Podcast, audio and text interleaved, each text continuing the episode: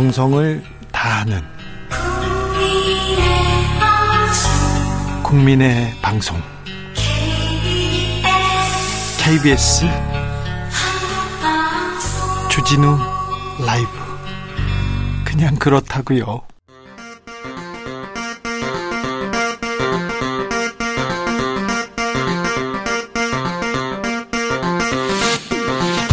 주진우 라이브.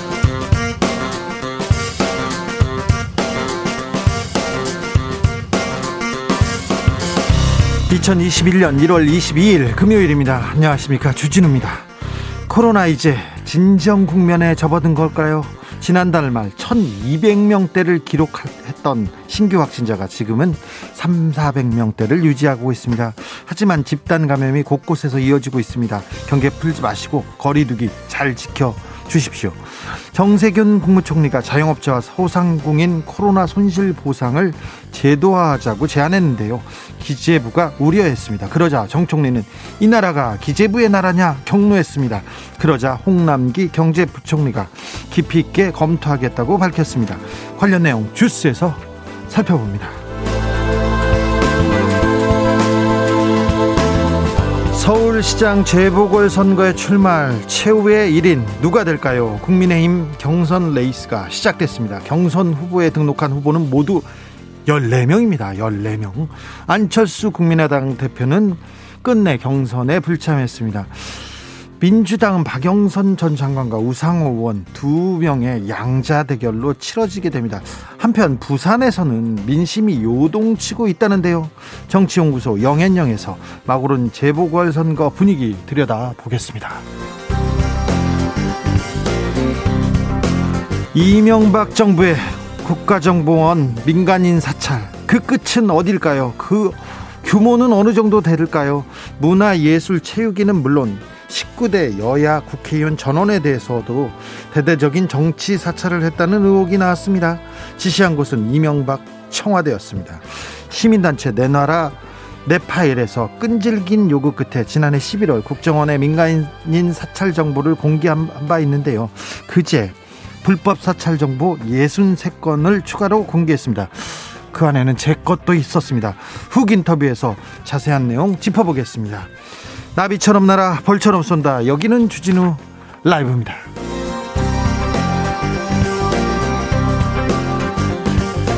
오늘도 자중자애 겸손하고 진정성 있게 여러분과 함께 하겠습니다. 1월 22일 오늘은 둘이서 함께 주진우 라이브 듣고 계신 분들 우대하겠습니다. 지인이나 다른 사람들한테 주진우 라이브 소개하신 분 우대하겠습니다. 전화 통해서 전화가 걸려왔는데 주진우 라이브요 이렇게 외치신 분 우대하겠습니다. 물론 혼자 듣는 분 항상 우대하고 있다는 것도 아시죠?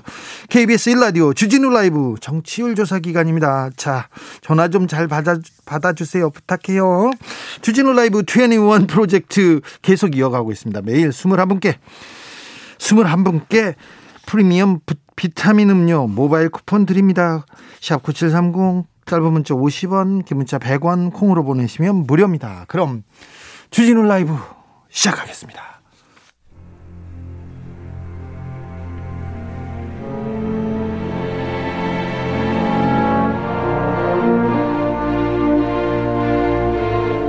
나의 일은 나보다 중요하다. 오직 진실과 정의만 생각한다.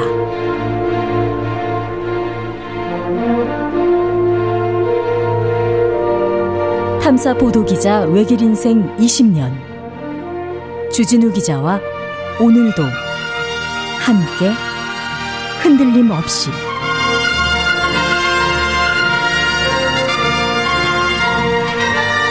KBS 1라디오 주진우 라이브.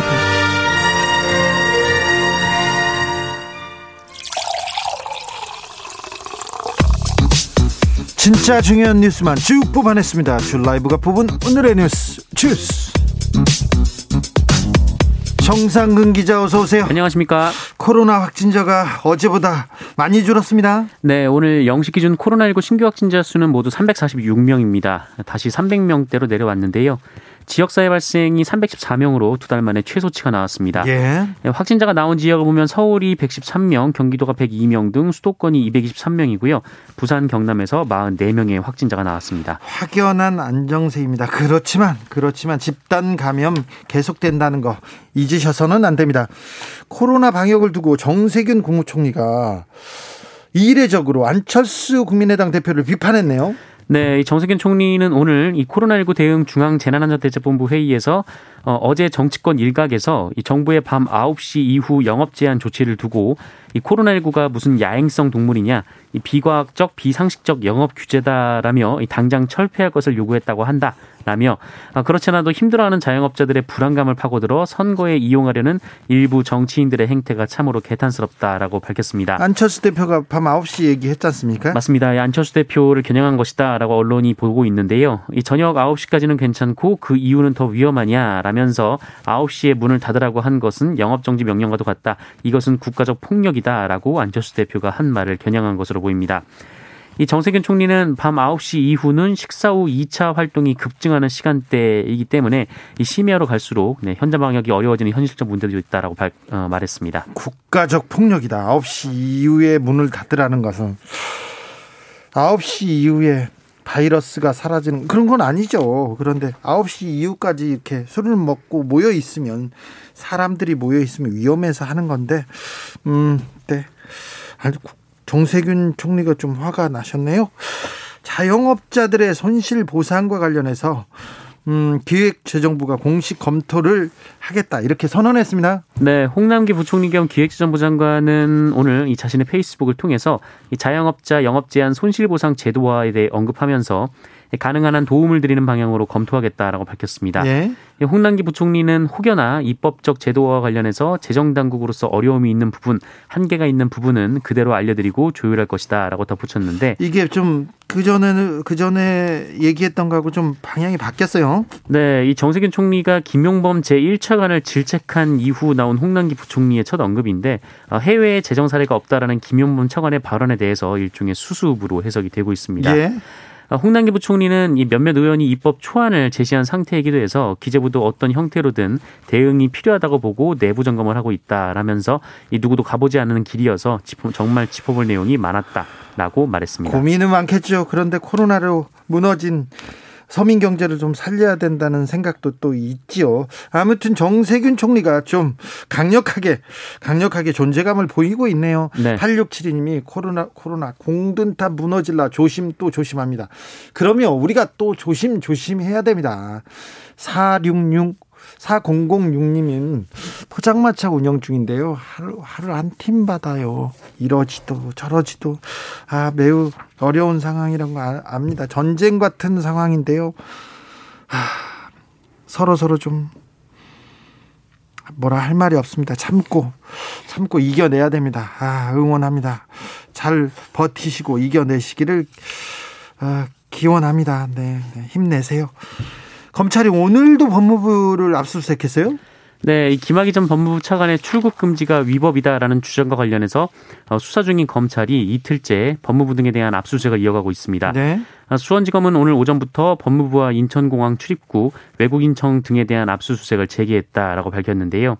현재 두 가지가 크게 쟁점인데, 우선 2019년 김학의 전 차관에게 이뤄졌던 실시간 출국 조회에 대한 적법성, 그리고 2019년 3월 23일 김학의 전 차관에게 내려진 긴급 출금 조치의 위법성 여부입니다. 김학의 전 차관을 막기 위해서 당시 파견 검사가 허위 공문서를 작성했다라는 의혹도 있습니다. 추미애 법무부 장관은 검찰의 압수수색 비판했습니다. 네, 오늘 자신의 페이스북에 이번 압수수색이 과연 누구의 공익이냐라고 비판했습니다. 추미애 장관은 이 검찰은 제 식구 감싸기를 위해 결정적 증거를 외면하고 피해자를 탄핵하는 수사로 두 번의 무혐의 처분을 해서 공소시효를 다 놓쳤다라고 과거에 김학의 수사를 비판했습니다. 그러면서 이 출국 금지 안 되게 조력을 하고 이 출국 금지 안 된 정보도 흘려서 위장 출국하려다가 공항에서 긴급 출국 금지로 해외 도피가 좌초된 이 실질적 사후적 범죄 피의자를 위해 시나리오를 재구성하고 법무부를 압수수색하고 있다라고 주장했습니다. 자, 그런데 출국 금지를 안 되게 조력하고 출국 금지 안 된 정보를 흘려서 위장 출국을 하려고 하다가 공항에서 도피가 좌절됐지 않습니까? 그럼 네. 이 그 정보를 흘린 것도 검찰이라고 보는 거 아닙니까? 네.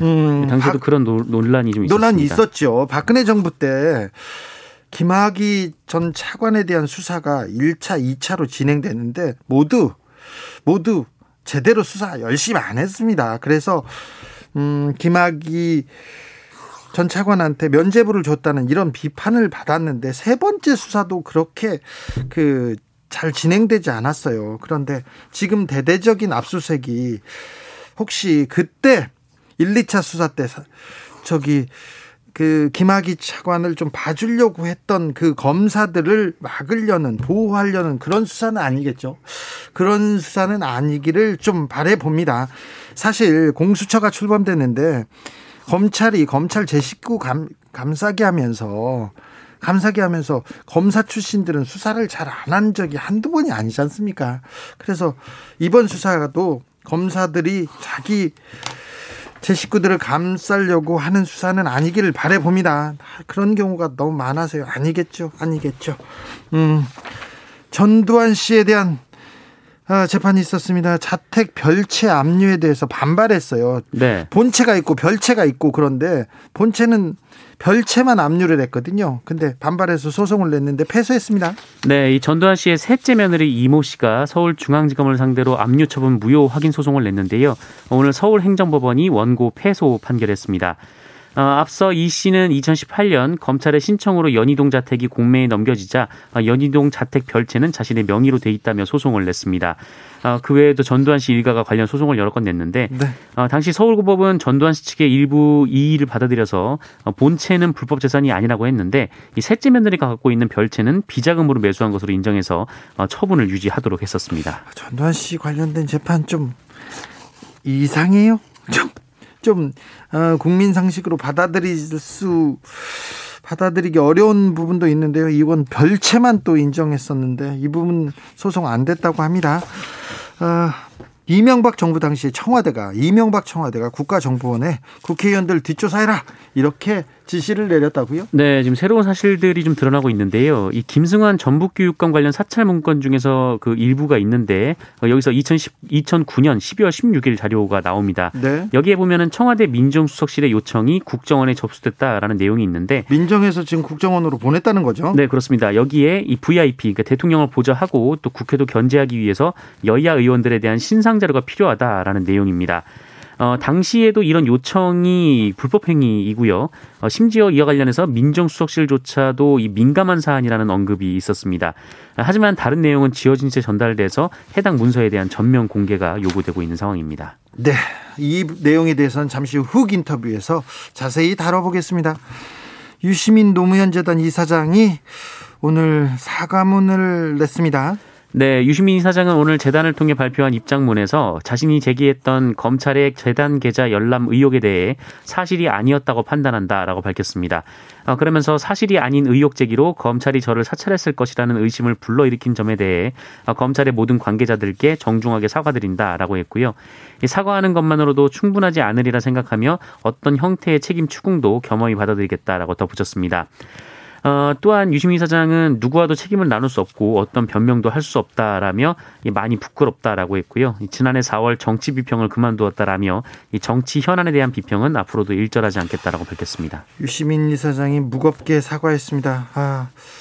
보통 어떤 잘못을 저지르고 법원에서 확정되는 경우도 있는데 끝까지 사과하지 않는 사람들도 있는데 유시민 이사장이 무겁게 사과했습니다.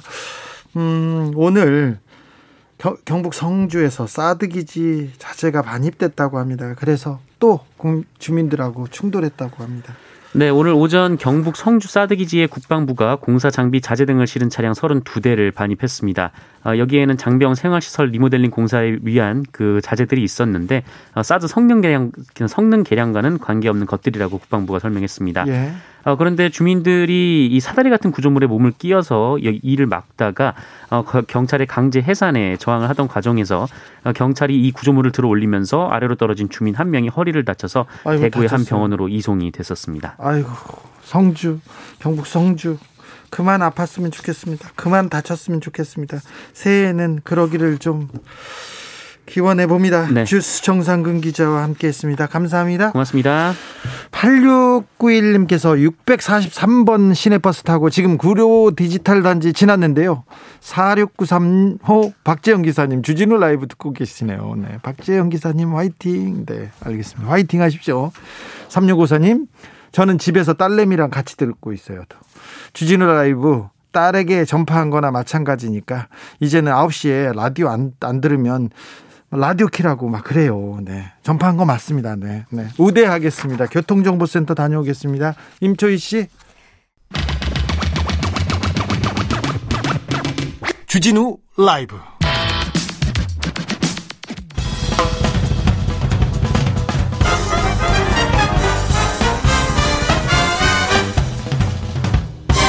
훅 인터뷰.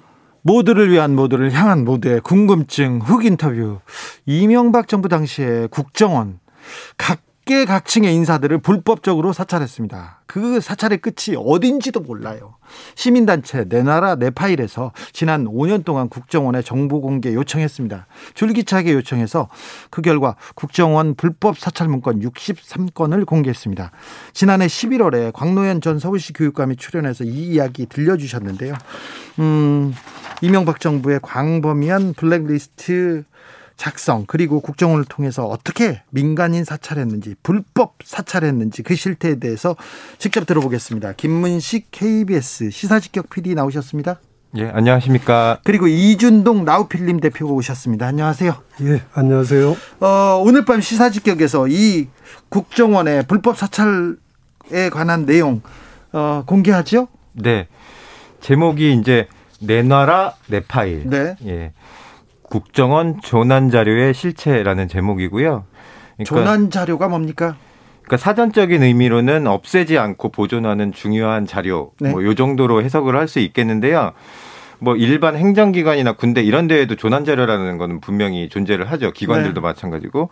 그런데 이제 국정원이라는 것이 워낙 그 비밀주의가 만연해 있는 곳이고 법적으로도 설사 뭐 검찰이라고 하더라도 거기서 뭐를 작성했는지 이렇게 접근하기는 힘들잖아요. 네. 그래서 국정원의 조난 자료라고 하면은 한번 들어가면은 뭐 아무리 공개가 될 수 없는 그런 자료들인데, 그러니까 외부의 접근이 불가했던 자료들이죠. 근데 이제 이 조난 자료라는 게 일반 시민이나 민간인에 대해서 불법적으로 사찰하거나 공작했던 계획이 있었다면 이것도 역시 조난자료 형태로 봉인되어 있는 거예요. 그러면 얼마나 억울하겠습니까? 네. 그 개인들은.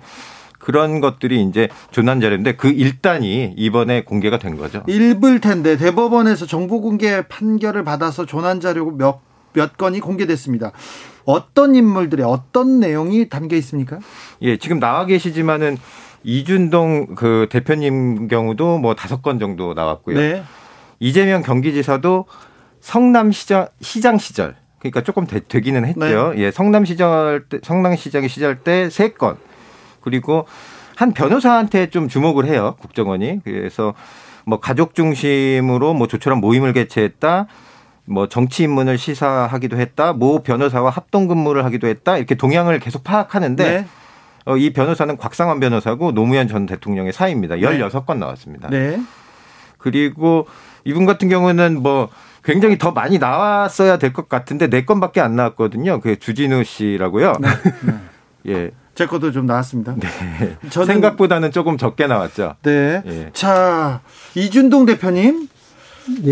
국정원에서 대표님의 사생활, 대표님의 이런 조난 파일을 갖고 있다는 얘기를 듣고 좀 놀라셨을 텐데요. 어떤 생각 드셨어요? 매우 놀랐습니다. 뭐 제가 문성근 선배급도 아니고 무슨 뭐 봉준호 감독급도 아니고. 아니 문성근, 이창동 이런 사람은 국정원에서 관리 감독했을 것 같아요. 예. 근데 이중동 대표님도 굉장히 영화계에서는 뭐 대부시지만 그래도 영화계 대부 아니고요. 네. 그러니까 보잘것없는 제작사 대표인데 왜 나까지 사찰을 하지? 네. 그리고 그게 이번에 공개되는데 5건 이게 네. 뭐지? 뭐 저는 평소 품행방정하게 살진 않았기 때문에 네. 이 5건이라 그래서 사실 상당히 쫄고 놀랐습니다. 아, 그 좀 놀랐죠. 네, 혹시 놀랐습니다. 여배우와 스캔들 그런 건 나올까 봐요. 뭐 제가 그 주제는 안 되지만 네. 뭐 어찌 됐든 무슨 나도 알거나 모르는 뒷조사를 해서 그렇죠. 어느 정도를 이 사람들이 파악하고 있는지 혹시 왜곡하거나 부풀렸지는 않을까. 그렇죠. 예? 그것 자체가 저한테는 공포였으니까. 그렇죠. 예. 사실 그 국정원한테 내놔라 내 파일 얘기하고도 준다고 했을 때도 올 때까지는 열어볼 때까지는 막 좀 많은 생각이 들더라고요. 저도요. 예, 그렇죠. 저기 대표님 예. 내용에 대해서 좀 물어봐도 될까요? 국정원에서 어떤 내용을 담아놓고 있던가요? 막상 열어보고는 네.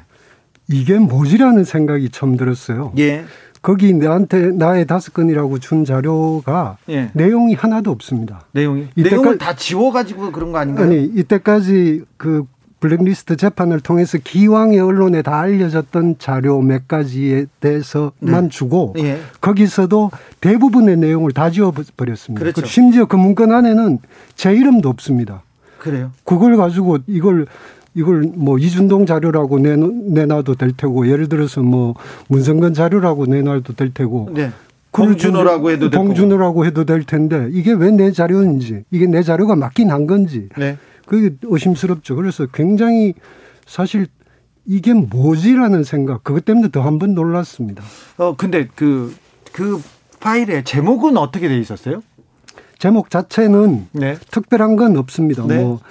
뭐 좌파 연예인 건전화 방안 뭐 이런 것들 우리 기존의 언론에서 봤던 건 뭐 좌파 연예인 건전화 시켜야 된다. 예, 네, 주로 그런 거고 불온한 이준동 대표를 건전하게 만들어야 된다. 아니 거기엔 제 이름이 없기 때문에 네. 이 자료를 왜 저한테 준지도 전 사실 잘 모르겠어요. 저는 국가 정체성 위해 사범이라고 얘기하고요. 종북 세력이라고 써놨더라고요.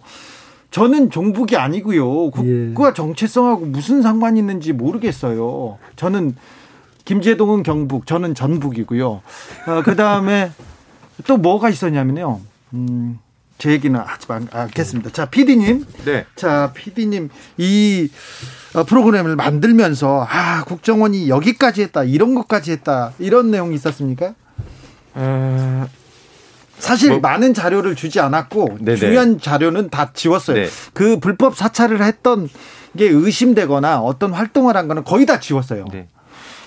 일단 문성근 씨 같은 경우가 네. 가장 건수가 많거든요. 네. 당연히 뭐 영화계, 정치계, 네. 뭐 시민운동 다양하게 활동을 했으니까 네, 그에 비례해서 많았죠. 그분은 네. 많아야 됩니다. 네네. 많을 겁니다. 예, 많아야 되는 게 아니라 많을 겁니다. 그분에 대해서 예. 그 명예를 실추시키고 이미지를 추락시키기 위해서 합성 사진을 제작을 네. 한다. 그렇죠. 여배우와의 부적절한 관계를 만들어서 묘사한 합성 사진을 제작을 하는데 아주 조악하게 작성을 합니다. 네. 제목도 조악하고요. 네. 그리고 그 문건에는 자 2차, 3차 사진도 투하한다. 공개하겠다. 투하 계획을 하겠다. 네.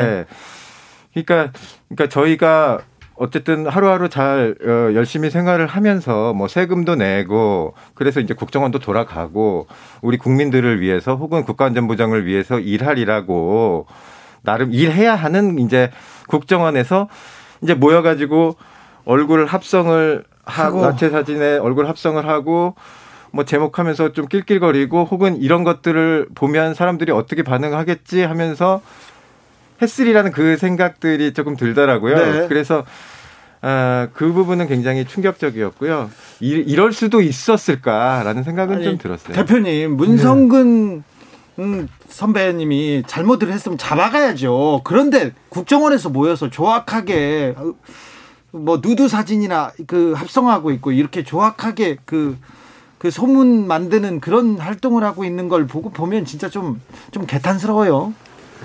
개탄스러운 정도가 아니고 예. 이게 어떻게 보면 그 우리나라 국민들이 세금을 아주 많은 세금을 국정원이 정보기관에 사서 가지고 그 사용을 해서 하는 것은 국가 안보를 위해서 하라고 한 건데 네. 그게 내국인들 중에 자기들 성향이 안 맞는다고 불법을 사찰해서 그 사찰도 방금 김 PD님 이야기하신 대로 아주 유치한 방법으로 네. 그걸 가지고 정권과 찌라시로 그 배포하겠다라는 것까지 구체적으로 명시가 돼 있더라고요. 네. 이게 뭐냐는 거죠. 그렇죠. 그 아까 경북 출신이라고 하셨잖아요. 네. 그 전북, 경북, 종북 뭐 이런 건데 그 문성근 씨 같은 경우는 트위터에다가 종북 DNA가 깊숙이 뼈에 박혀 있는 사람이다. DNA라는 표현도 타고난 종북 DNA를 타고났다 이렇게 표현을 해서 사람들에게 많이 알려서 이미지를 그쪽으로 굳히려고 하는 계획들도 실행을 했었습니다. 최윤서님께서 그 사람들 아직도 세금으로 월급 받나요? 받고 있습니다. 이거 만든 사람들이요 그대로 다 거의 승진하거나 그 자리에 거의 있습니다. 저에 대한 파일은 한 건은 국가안보와 직결된다고 공개를 하지 않고 나머지 몇 건만 공개했는데 저에 대해서는 사실 국정원 IO라고 하거든요. 정부 요원들이 네. 와서 저를 조사하고 보고서를 써가요. 그리고 저의 활동에 대해서 어떤 보고서를 썼는데 잘못 썼다고 저한테 이실직고 하기도 했어요. 그런데 그런 보고서는 다 빠지고 한 부분을 다 지우고 한 부분이 남아있는데 어떤 부분이냐면요. 나꼼수가 미국 특강 갈 때 비즈니스석을 탔어요. 그리고 아들을 대동하고 그리고 같이 동반한 작가가 명품백을 들었다. 이 부분이 이 부분을 가지고 표현을 해요. 그런데 그 당시에 조선일보를 비롯해서 보수 언론 그리고 극우 언론에서 다 진보를 배신했다. 주진우 비즈니스석 탔다. 그러면서 기사가 쏟아져 나와요. 그리고 그러면서 그 이후에도 초청을 받았어요. 특강을 초청받았는데 그쪽에서 비즈니스석 티켓을 보냈는데 그거 타고 가면 잘못한 겁니까? 제가 그 사과문 올려야 되는 건지 모르는데 계속해서 그런 보도가 나오고 그 이후에서도 보수 언론에서 제가 그 당시에 강남에 살았어요. 월세 살았거든요. 근데 강남 산다는 걸 가지고 그렇게 계속하고 옷 입은 걸 가지고도 그렇게 공격하더라고요. 이게 뭔가 했는데 국정원에서 지침을 주지 않았나 그 생각을 하게 됩니다. 네. 네. 제 생각입니다. PD님, 네. 자, 어떤 부분 놓치지 말고 이 시사직격을 봐야 됩니까? 일단은 네. 그 질문은 없는데 주진우 기자가 네. 상당 부분 출연을 해서 네. 분위기를 네. 아주 도두어 주셨고요. 그래서 주진우 씨 나오시고요. 문성근 씨도 출연을 해서 네. 그 문건에 대해서 낱낱이 말씀을 해주시고요. 문성근 씨는 드라마에는 잘 안 나오고 이런 시사 프로에만 자주 아닙니다. 이번에 특별히 시사직격을 위해서 이번에 네. 나온 거고요. 네. 영화 활동에 전념하고 계시지만 특별히 이번에 시간을 내주셨고요. 네. 오늘 밤 10시 KBS 1TV입니다. 시사직격.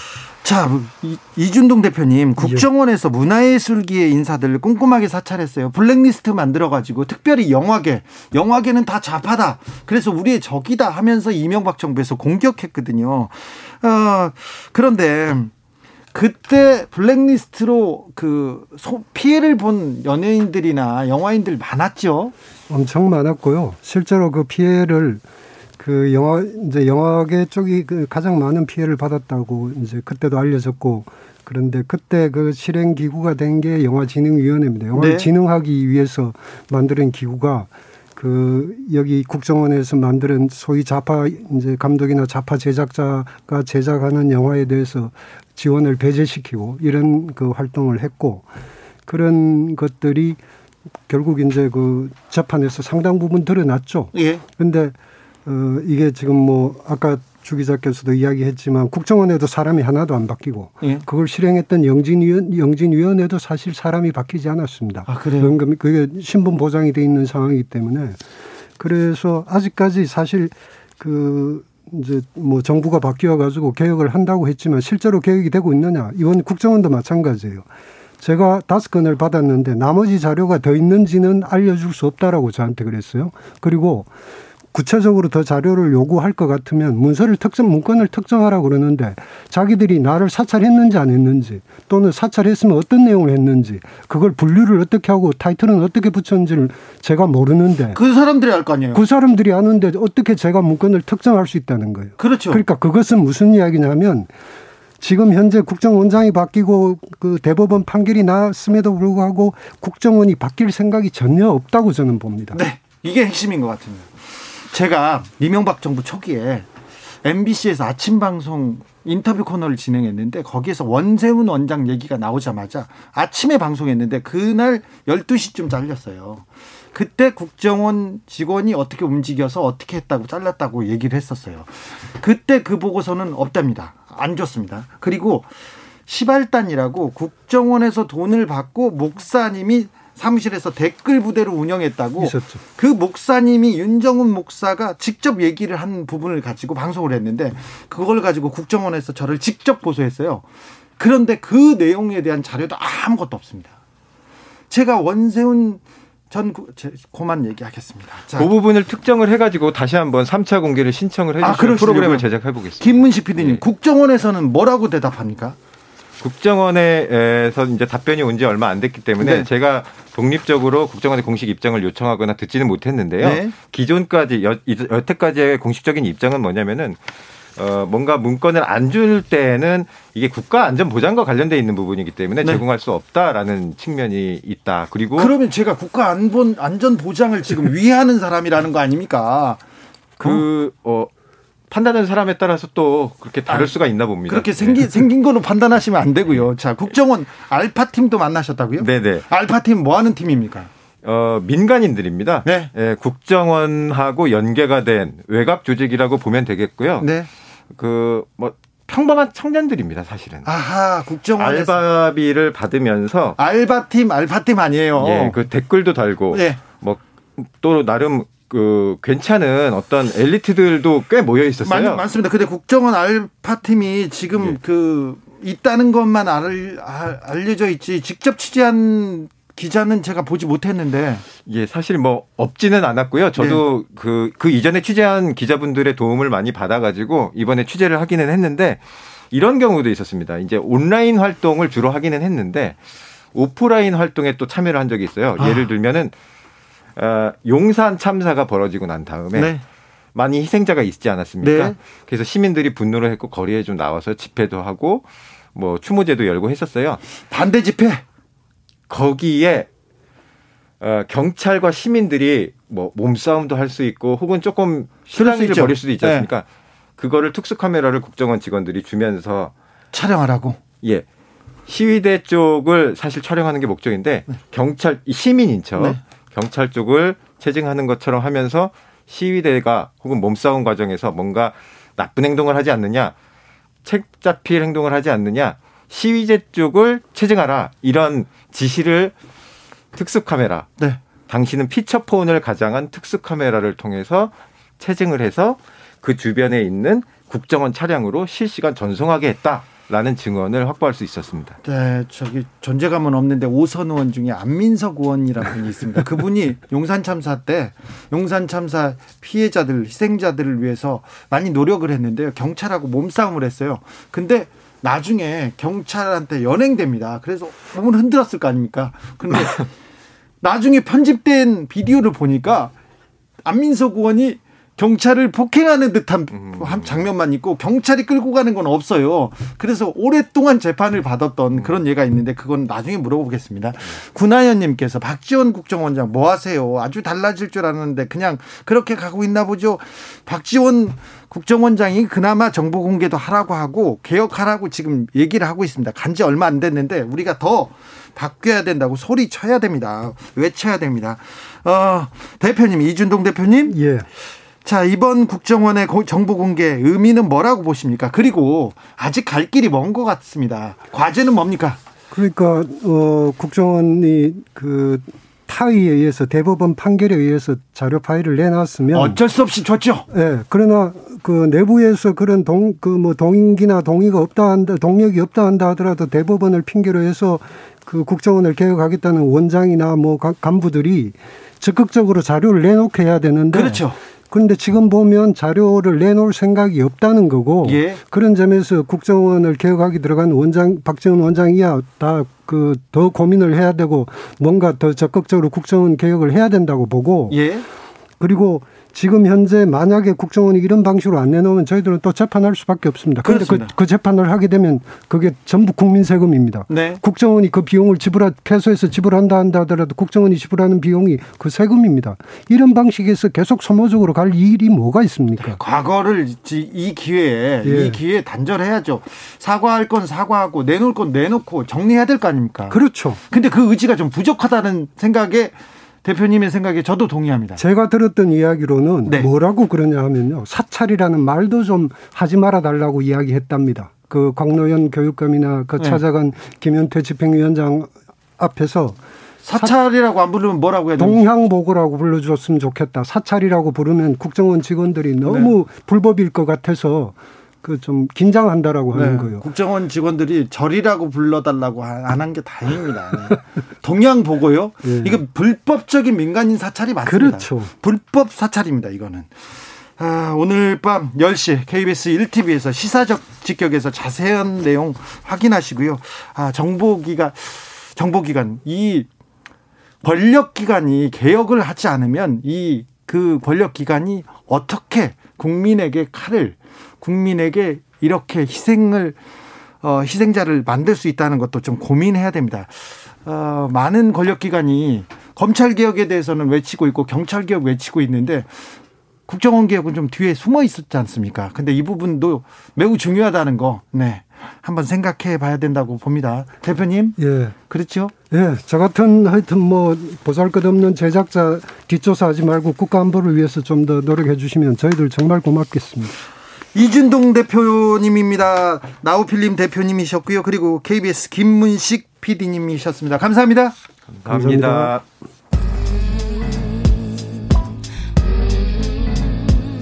나비처럼 날아 벌처럼 쏜다. 주진우 라이브.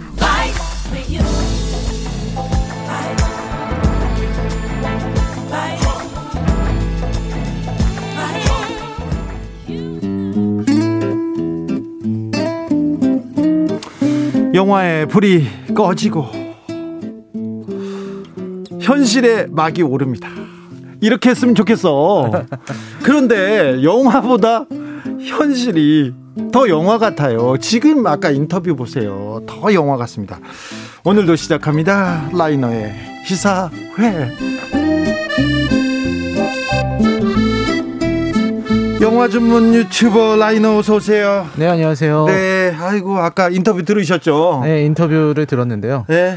네, 그래서 오늘 제가 선택한 영화도 그런 어떤 민간인 사찰 관련된 영화입니다. 네, 민간인 사찰이요? 네, 민간인 사찰을 다룬 영화들은요, 국내에는 그리 많진 않은데, 사실 예전에 모비딕이라고, 예. 1990년에 있었던 윤석양, 이등병의 보안사, 민간인 사찰 네. 폭로 사건이 있었습니다. 기무사, 그러니까 네, 군대에서 정보를 다루는 사람들이에요. 근데 거기에 대한 굉장히 역사적인 사건이 있었는데 그거를 영화를 만들었는데 흥행까지는 네, 흥행도 좀 실패했고요. 사실 의미는 되게 깊은데 네. 시대가 좀 지나기도 했고 영화적 완성도가 좀 떨어진다는 평가를 받았습니다. 그런데 국가기관 특별히 군 기관이 민간인을 사찰했어요. 얼마 전까지도 네. 평택에서 용산에서 세월호 사건 때 군인들이 가가지고 그걸 뒷조사를 하고 있었습니다. 우리나라 얼마 전 일입니다. 네네. 먼 나라 얘기가 아니고요. 자, 그래서 얼마 전에 있었던 미국의 사례를 영화로 만든 거 하나 갖고 왔습니다. 네. 바로 2013년에 미국을 떠들썩하게 했던 사건이죠. 그 NSA라고요. 미국 국가안보국 출신의 사람인데 이 사람이 어떤 불법 감청, 민간인 사찰 이런 것들을 폭로했던 에드워드 스노든의 이야기를 다룬 영화 스노든이라는 작품입니다. 스노든 이 사건 진짜 중요하고 아프고 막 그렇죠. 전형적인 내부 고발 사건입니다. 네, 그렇습니다.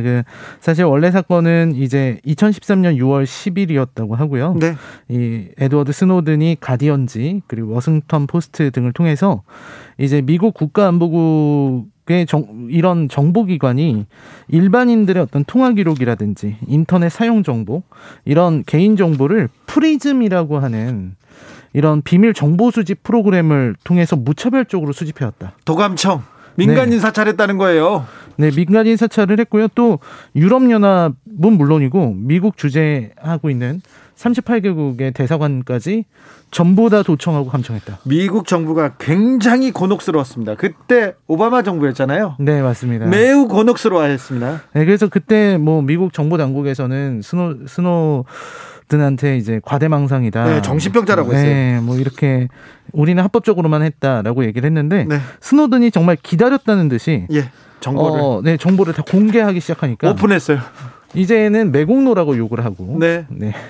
그러면서 자신들의 어떤 위법성을 좀 인정하는 그런 발언도 하기도 했습니다. 네. 그래서 내부 고발자였던 스노든은 이제 미국이 나에게 매국노라는 꼬리표를 붙였기 때문에 네. 나는 미국에서 공정한 재판을 받을 가능성이 없다. 그래서 도망가죠. 네, 그래서 러시아로 네. 아, 지금 가서 지금 그렇게 자, 미국인 스노든은 네. 진실을 말하고요. 자유를 찾아서 러시아로 반가합니다. 러시아로. 이게 얼마나 안타까운 일인지. 그때 에드워드 스노든, 줄리안 어산지 네, 막 맞습니다. 등장하고 그리고는 결국 서방 세계 선진 자유 민주주의 국가에서 아무도 스노든을 받겠다고 안 해요. 네. 그래서 러시아로 망명하는데. 네. 자, 영화 속으로 들어가 볼까요? 네, 영화는요. 이제 바로 그 시절입니다. 2013년에 홍콩의 한 호텔에서 네. 이 스노든이 이제 제보를 해요. 예, 기자들을 막 만나는 장면이에요. 예, 제보를 합니다. 그때는 이제 막 출입하는데 굉장히 이 사람이 또 보안 전문가입니다. 네. 그러니까 스마트폰 같은 거를 그 전자레인지에 딱 집어넣는 그런 장면이 되게 인상적이죠. 제가 위키리크스 창립자 줄리안 어산지 인터뷰를 했는데 그때는 네네. 영국의 한 대사관에서 이렇게 연금돼 있었어요. 근데 만나자고 할 때 전화 연락을 해야 될 거 아니에요. 그랬더니 네. 보안되는 전화를 500만 원 정도 해요. 그 전화를 만들라는 거예요. 사라는 거예요. 네. 사서 통화를 한 통화, 두 통화만 하고 다른 전화를 또 사라는 거예요. 이 보안폰을 몇 개를 사래요. 그거 말고 다른 건 없니? 나는 돈이 없단다 얘기했더니 보안 메일을 줘요.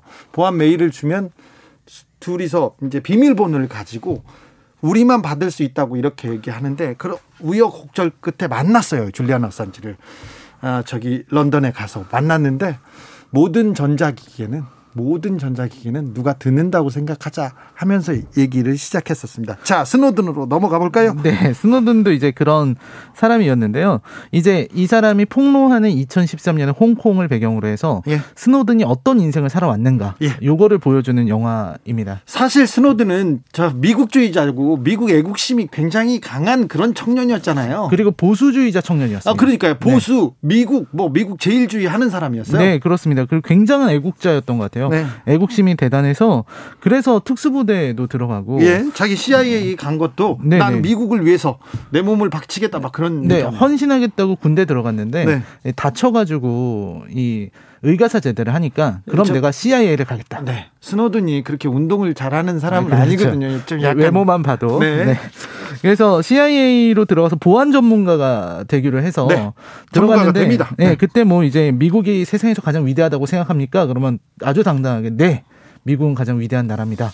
이렇게 얘기를 하고 그리고 또 이 인터넷에 대해서 어떻게 생각하냐 그러면 인터넷은 세계인들이 서로를 이해하게 만들어주는 기술이다. 이런 순진한 모습도 보이기도 했었어요. 순진했어요. 네, 그랬는데 이제 CIA로 들어가서 그때부터 뭔가 이상하다는 걸 느끼게 되죠. 예. 뭔가 미국의 어떤 영장 절차, 파이자라는 영장이 있는데 그 B의 법적 절차가 있다는 걸 알게 되고 그다음에 정보기관은 정보 업무를 하는 게 아니라 군수업체들 배불리는 일을 한다고 얘기하는 교수의 말을 듣기도 하고요. 네. 그러면서 뭔가 이상하다고 생각하는데 그러다가 결정적으로 CIA가 이제 NSA에서 사람이어가지고 엑스키스코어라는 프로그램을 보여줘요. 검색 엔진입니다. 네, 검색 엔진인데 이게 그냥 사적 정보 이런 건 물론이고요. 그냥 모든 걸 캠까지 다 보여줍니다. 모든 걸 볼 수 있어요. 남의 그 사생활, 민간인 사찰 모든 걸 할 수 있어요. 전 세계를 네. 대상으로. 그래서 이 파키스탄의 어떤 그 은행하는 사람 이걸 하는 에피소드가 나오는데요. 그 파키스탄인에 대해서 검색을 하니까 가족들부터 일단 다 뜹니다. 네. 그래서 딸이 뭘 하고 있는지. 그리고 지금 딸이 어떤 남자친구를 만나고 있는지 이런 것들을 다 알게 되는 거예요. 예. 거기에서 이제 그걸 이용해가지고 그 사람을 압박하고 그 사람의 약점을 캐내게 되는 거죠. 네. 그렇게 돼서 그 파키스탄인을 아주 정말 박살을 냅니다. 가족들을 이용해서. 예. 그거를 보고 나서 이 사람이 CIA를 그만둬요. 예. 너무 큰 충격을 받은 거죠. 뭐 양심의 가책도 있었고요. 이분은 좀 순수한 사람이었어요. 네, 순수한 사람이었기 때문에 그만뒀는데 이때 스노든이 희망을 걸었던 게 오바마 네. 대통령입니다. 오바마 대통령을 또 좋아해요. 네, 오바마가 이제 불법 감청은 없을 것이다라는 연설을 했고 네. 대통령 선거 때 그리고 이제 어떤 뭐 투명하게 국정을 공개하겠다라고 하는 그런 어떤 신념과 그 사람의 정직함, 그걸 보고 기대를 걸었던 거죠. 예. 그리고 나서 다시 NSA라고 국가안보국에 들어가는데 네. 거기서 본 것은 오히려 더 심한 것들이었습니다. 거기 가서 또 열심히 일하려고 했는데 더 심한 네. 사찰, 민간인 사찰이 이루어지고 있고 불법이 이루어지고 있다고 생각해서 또 가책을 느끼는 거 아니에요? 네, 엄청 심했는데요. 이게 일본에 가서 근무한 내용을 얘기를 해주는데 네. 일본에 가서 그 프로그램을 완전히 다 장악해버린, 일본 전역의 프로그램을 다 장악하고요. 네. 만약에 일본과 동맹이 끊긴다면 일본의 모든 전력을 다운시킬 수 있도록 프로그램을 깔아놓는 그런 일도 하게 됩니다. 아이고, 네. 그리고 일본의 각국 지도자들은 물론이고 기업 총수들 네. 이런 사람들을 다 감시하는 거예요. 기업 총수 감시합니다. 네. 그 외국 정보기관에서. 네, 그래서 네. 외국 정보기관에서 우리 기업의 총수 정보를 얻기 위해서 저는 그 사람들한테 하나만 달라고 계속해서 제가 쫓아다니기도 했었어요. 네. 네, 그래서 이 말을 하고 싶은 말은 많은데 참 말할 수가 없네. 네, 이 핑계가 테러를 막기 위한다는 핑계잖아요. 네, 그렇죠. 9.11 같은 게 일어나지 않게 하겠다라는 핑계인데, 근데 알고 보면은 이거를 세계 경제를 통제하겠다. 네. 그리고 세계를 통제하겠다. 네. 세계 전체를 통제하겠다라는. 네. 그래서 이 NSA가 보호하는 게 국민일 거라고 생각했지만 국민이 아니라 미국의, 그냥 미국의 어떤 힘, 미국의 우위, 미국의 이익, 예, 미국의 어떤 우월함, 예. 이 우월한 지위를 지키려고 하고 있다는 걸 알게 돼요. 예. 그래서 이제 여기에서 스노든이 의문을 얘기를 합니다. 네. 거기서 이제 논리적인 얘기가 되게 재밌는데요. 그 상사 콜빈이라는 상사가 나오는데 콜빈은 그렇게 얘기를 합니다. 미국인들은 자유를 좋아한다고 하지만 자유를 좋아하지 않는다. 자유보다는 오히려 안전한 걸 좋아한다. 예. 오히려 이렇게 통제되는 삶을 좋아한다. 예. 즉 안보를 위해서라면 자유는 희생되어도 된다라는 거죠. 네. 근데 스노든의 입장은 그겁니다. 그걸 국민이 알지 않지 않느냐. 네. 국민들이 자유를 좋아하는지 안보를 좋아하는지 묻지도 않고 네. 이렇게 하는 건 잘못 아닌가. 스노든은 그 말을 동의할 수 없었던 거죠. 그렇죠. 그래서 스노든은 이거를 물어보자. 예. 내가 틀렸는지 미국이 틀렸는지 세상에 물어보기 위해서 가디언즈의 사람들을 만나게 되는 겁니다. 그렇죠. 그래서 이게 세상에 알리죠. 네, 정말 세상에 알리게 되면서 마지막까지 이게 되냐 마냐의 문제가 있었는데요. 영화에서는 네. 그 장면이 많이 나오는데 어쨌든 뭐 아시다시피 폭로는 됐고 네. 그야말로 소설에서나 나오던 빅브라더 네. 그게 가능한 세상을 우리가 살고 있다는 것을 알게 됐습니다. 네. 사실 이 정보통신이나 이런 지금의 어떤 민간인 사찰의 위험은 계속해서 영화든 가지고 있죠. 계속 가지고 있습니다. 네, 계속 제기되고 있어요. 그 힘이 워낙 강력하기 때문에 네. 이 권력자들이 그거를 포기하지 못하는 거예요. 계속 쓰려고 하죠. 네, 그래서 특히 이걸 안보라는 이유로 자꾸 정당화하고. 그러니까 국가 안보라는 이유로 문건을 안 줍니다. 제가 국가 안보 뭘 했다고 저희가 무슨 국가 안보하고 관련이 있다고요. 네, 네. 그래서 그 어떤 안보라는 이유로 계속 이걸 정당화시키는. 이런 게 있어서요. 어떤 이런 민간인 사찰의 위험에 맞서기 위해서는 언론과 시민의 감시가 중요한 것 같다는 생각이 듭니다. 아, 네. 그리고 제가 한마디만 네. 더 하자면 여기서 제 인상적인 게 노트북에 다 캠이 달려 있잖아요. 네. 여기서 그거 가리는 게 나와요. 네. 그래서 그걸 보고 나니까 기술적으로 다 볼 수 있다고 합니다. 전 세계를 들여다볼 수 있다고 생각하는 네. 사람들이 많습니다. 반창고 같은 걸로 이렇게 붙여놓는 네. 것도 추천할 만하다. 스노든의 판단이 옳고 의로웠고 정의로웠다고 저는 생각하고 지지하는 사람입니다. 근데 스노든의 인생이 너무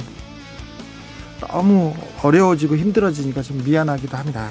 제 생각입니다. 네. 영화에서는 이제 자기는 후회가 없다라고 네. 마지막에 나와서 얘기를 네. 합니다. 본인이 출연합니다. 그래요. 어렵지만 참 굉장히 훌륭한 분이라고 저는 생각합니다. 시사회 오늘의 작품은 스노든이었습니다. 라이너.